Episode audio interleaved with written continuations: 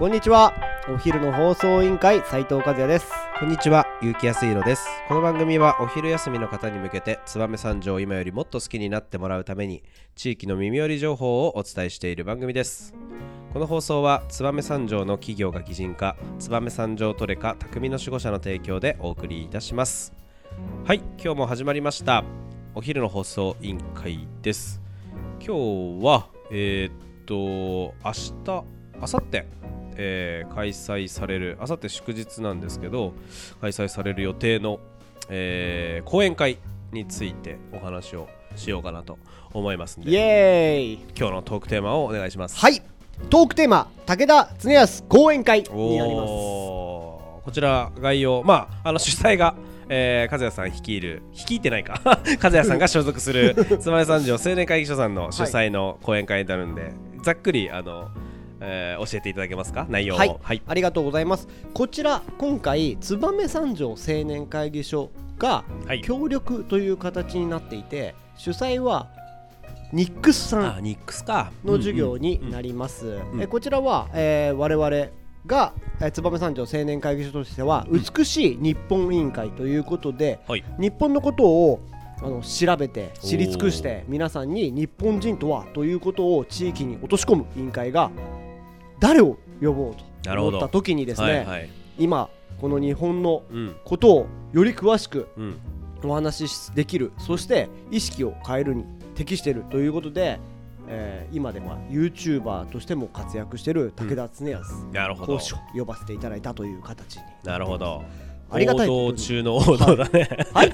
王道中の王道だね。王道中の王道なんですけど実際正直言っていいですか、はいはいどうぞどうぞきはって聞いてみたかった。正直。ああなるほど。ない？ないんですあ僕。ないんだね、はい。へえいや新潟県には何回か来られてきはいはい。はいたはい実績もあったのでそうだよね。俺何回か行ってるん、それこそニックスで、はい。雪国 JC とか、はいはいはい。あとどこだったかな？何回か行ってる。大体 JC っていうか、まあ、ニックスはい。でやってるので、2回ぐらい行ったことあるけどね。そうですよね、うんうんまあ、やってたんですけどたまたまやっぱりこの年代がかさか変わっていくことによって、やったとしてももう45年ぐらい前になるのかなきっとあの遡ってみたら、はいはいはいはいここ近年12年とかでなるほど。武田恒也さんこちら来られたまあまあなかなかコロナ禍っていもあってね、うこともあってそうだよね。確かに確かに。でその中で僕たちも勉強してはい。呼ぶ際には、はいはい。やはり事前にどういう人が適しているかなっていうので、はい。やっぱ一番面白くそしてテレビメディアとかも私たち録画してみたんですよ、うんうん。そうした時に、まあ、何人か候補者がいた時に比較した時に一番やっぱり面白かった、なるほど。そして伝わりやすかった。っなるほど。ていうところが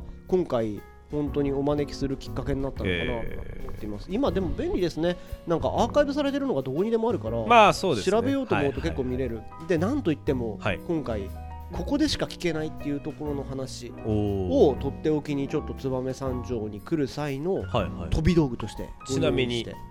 ちょろっと内容で言うとどんな感じなんですか？いやちょっとそれは来てもらった時に聞いてもらいたいなと思っています。700人限定で募集してもうなんか埋まってるとか、そうなんです。ありがたいことに、すもうごいね。4週間前にははいはいはい。もう700名オーバーして、なかなか、はい。あのーあなたたち会場埋められるって珍しいなんか。そうなんですよ。すごいじゃないですか。ちなみにはい。会場をこれで埋めたとしたら、はいはい。ちょっと自慢していいですか？どうぞ。僕がはい。過去に、えっ、と6年前に。やりましたよね。中村文明。さん講演会。あれ、うん。定員オーバーで、はい。プラス100人だったんですけど、はい。それ以来なんですよ。だから6年ぶりに。なるほど。定員オーバーという。えー、こうなんかあれですか委員長頑張ってたとかそういう感じですか？いやそうなんですよ。へー委員長がやっぱり頑張っていたっていうのと、はいはまあ本当に燕三条で、うん。なかなか久しぶりにリアルな講演会っていうのがなかったっていうところもありますし。やっぱりさ、はい。ネームバリューあるわ。いや本当に。あのー結構、あのーうちもほらポスター、はい。あのーお店の中に貼ってて、あ来るんだよねっていうのを結構なんかみんな言ってましたよね。そう言ってた言ってた。だから武田講師、うん。本当にネームバリューっていうかあのーあられるところもあるんですけどやっぱり興味がある人がやっぱ多い、うんうんうんでやっぱりこちらでなかなか聞いたことがないから、はいはいはい。みんな聞いてみたいかなって思った確か人がいらっしゃるのかなというところでありがたいです。よね。逆に最近の方がねその、武田恒康チャンネル、はい。えーとかで、はい。あのー知名度逆に上がってきてるのか上がもねってきたかもしれないですね。ねだから登録者数も相当ですもんね。すごいもんね、はい。なんかだからいいまあ、一般のっていう言い方あれだけど、まあ、はい。普通のお茶の間の方にも結構武田さんのお話が届くようになっってきたのかなっていう感じがしますね、確かに。ちなみにこの、えー武田恒康さん、まあ、ご存知の方多いと思いますけど、はい。えー、と明治、えー天皇の、はい。えー、夜叉後ということで、えー、と今は、まあ、言論者ということで、結構最初はなんだ、えー、高人さんのそこまで行って委員会とかはい。あそこら辺のレギュラーとしてそれこそあの大阪の橋本市長はい。がまだ弁護士だった時の時代ぐらいから、えー武田恒康さんとか、まあ、田島陽子さんとかとバチバチとはい。こう、えーえー言論を戦わせる、えー方で、まあえー、とどちらかというと、まあえーまあ、右寄りというか保守保守保守の方の、えー考え方を、えーしっかりうん。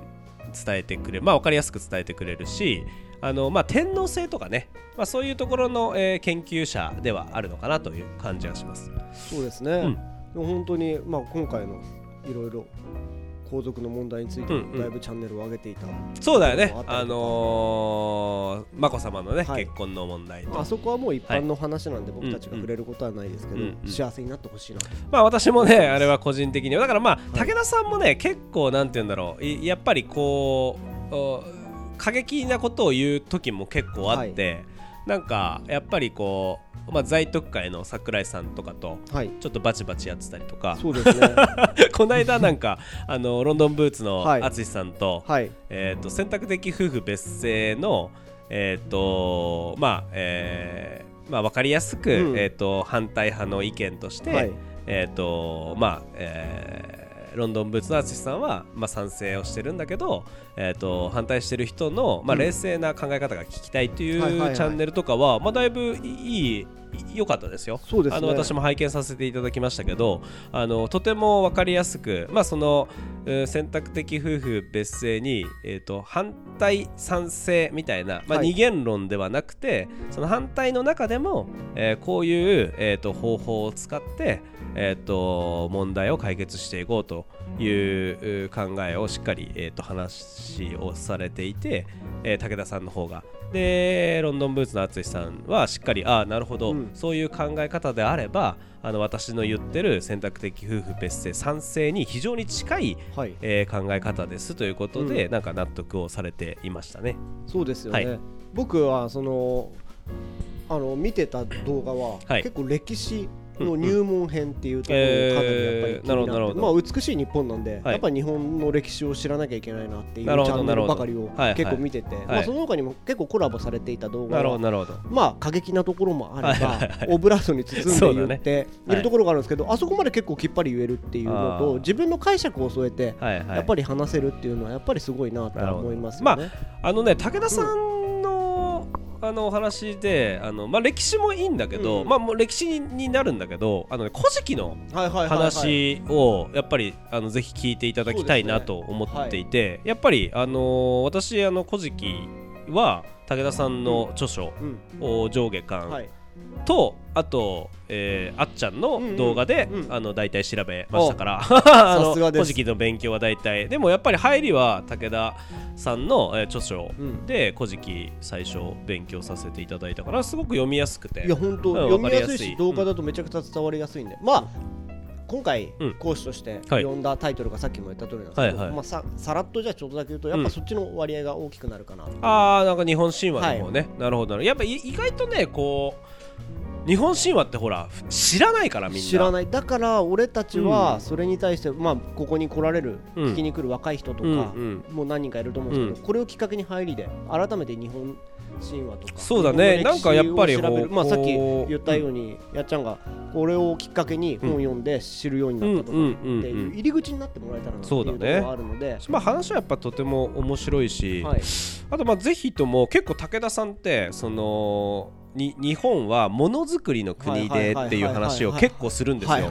でそれが歴史的に、うん。えそもそもうんその時代背景とか文化背景から見てそのものづくりをこうアイデンティティとして育んでこれるあの民族性なんだうん。みたいな話をされるんで、うん。燕三条すごく合ってると思うんですよね。実は。なんかそういう質問とかされたら意外とこう、はい。広がるかなって思いますよ。ありがとうございます、当日は楽しみに はい、ぜひ。あまり喋りすぎると僕らが冒頭の話をしてしまうので、まあ本当にはいはい。3日うん。来られる方いらっしゃると思いますし、うん。来られない方に何とかしてでもお伝えできるようなそうだね。形っていうのは、まあ武田さんのおはい。話は、武田、えー、常安チャンネルをあの、はい。見ていただければいろいろ出てきますんで。そうですね、あの48.6万人の登録者がいらっしゃいますので。すごいね。いや伸びたなと思ってここ1か月ではいはい。また数万人また伸びてるなと思って見てたので、やっぱり、まあ、最近この衆議院選とかねやっぱうん。り選挙が始まると、うーやっぱりそれについてもしっかり分かりやすくね、おお互いの政策についてあの解説をして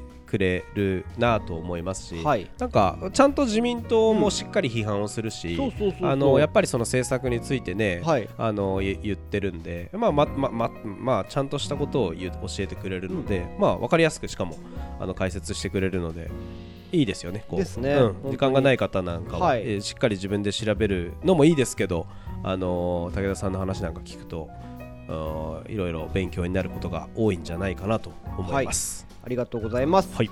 それではそろそろお別れの時間が迫ってまいりました、今日も聞いてくれてありがとうございました。お昼の放送委員会では番組への感想や質問をポッドキャストの概要欄またはツイッターお昼の放送委員会より受け付けています。番組内で紹介されるとお礼の品が届きますのでどしどしお寄せください。お待ちしてます。それではまたお昼にお会いしましょバイバイ。うバイバイ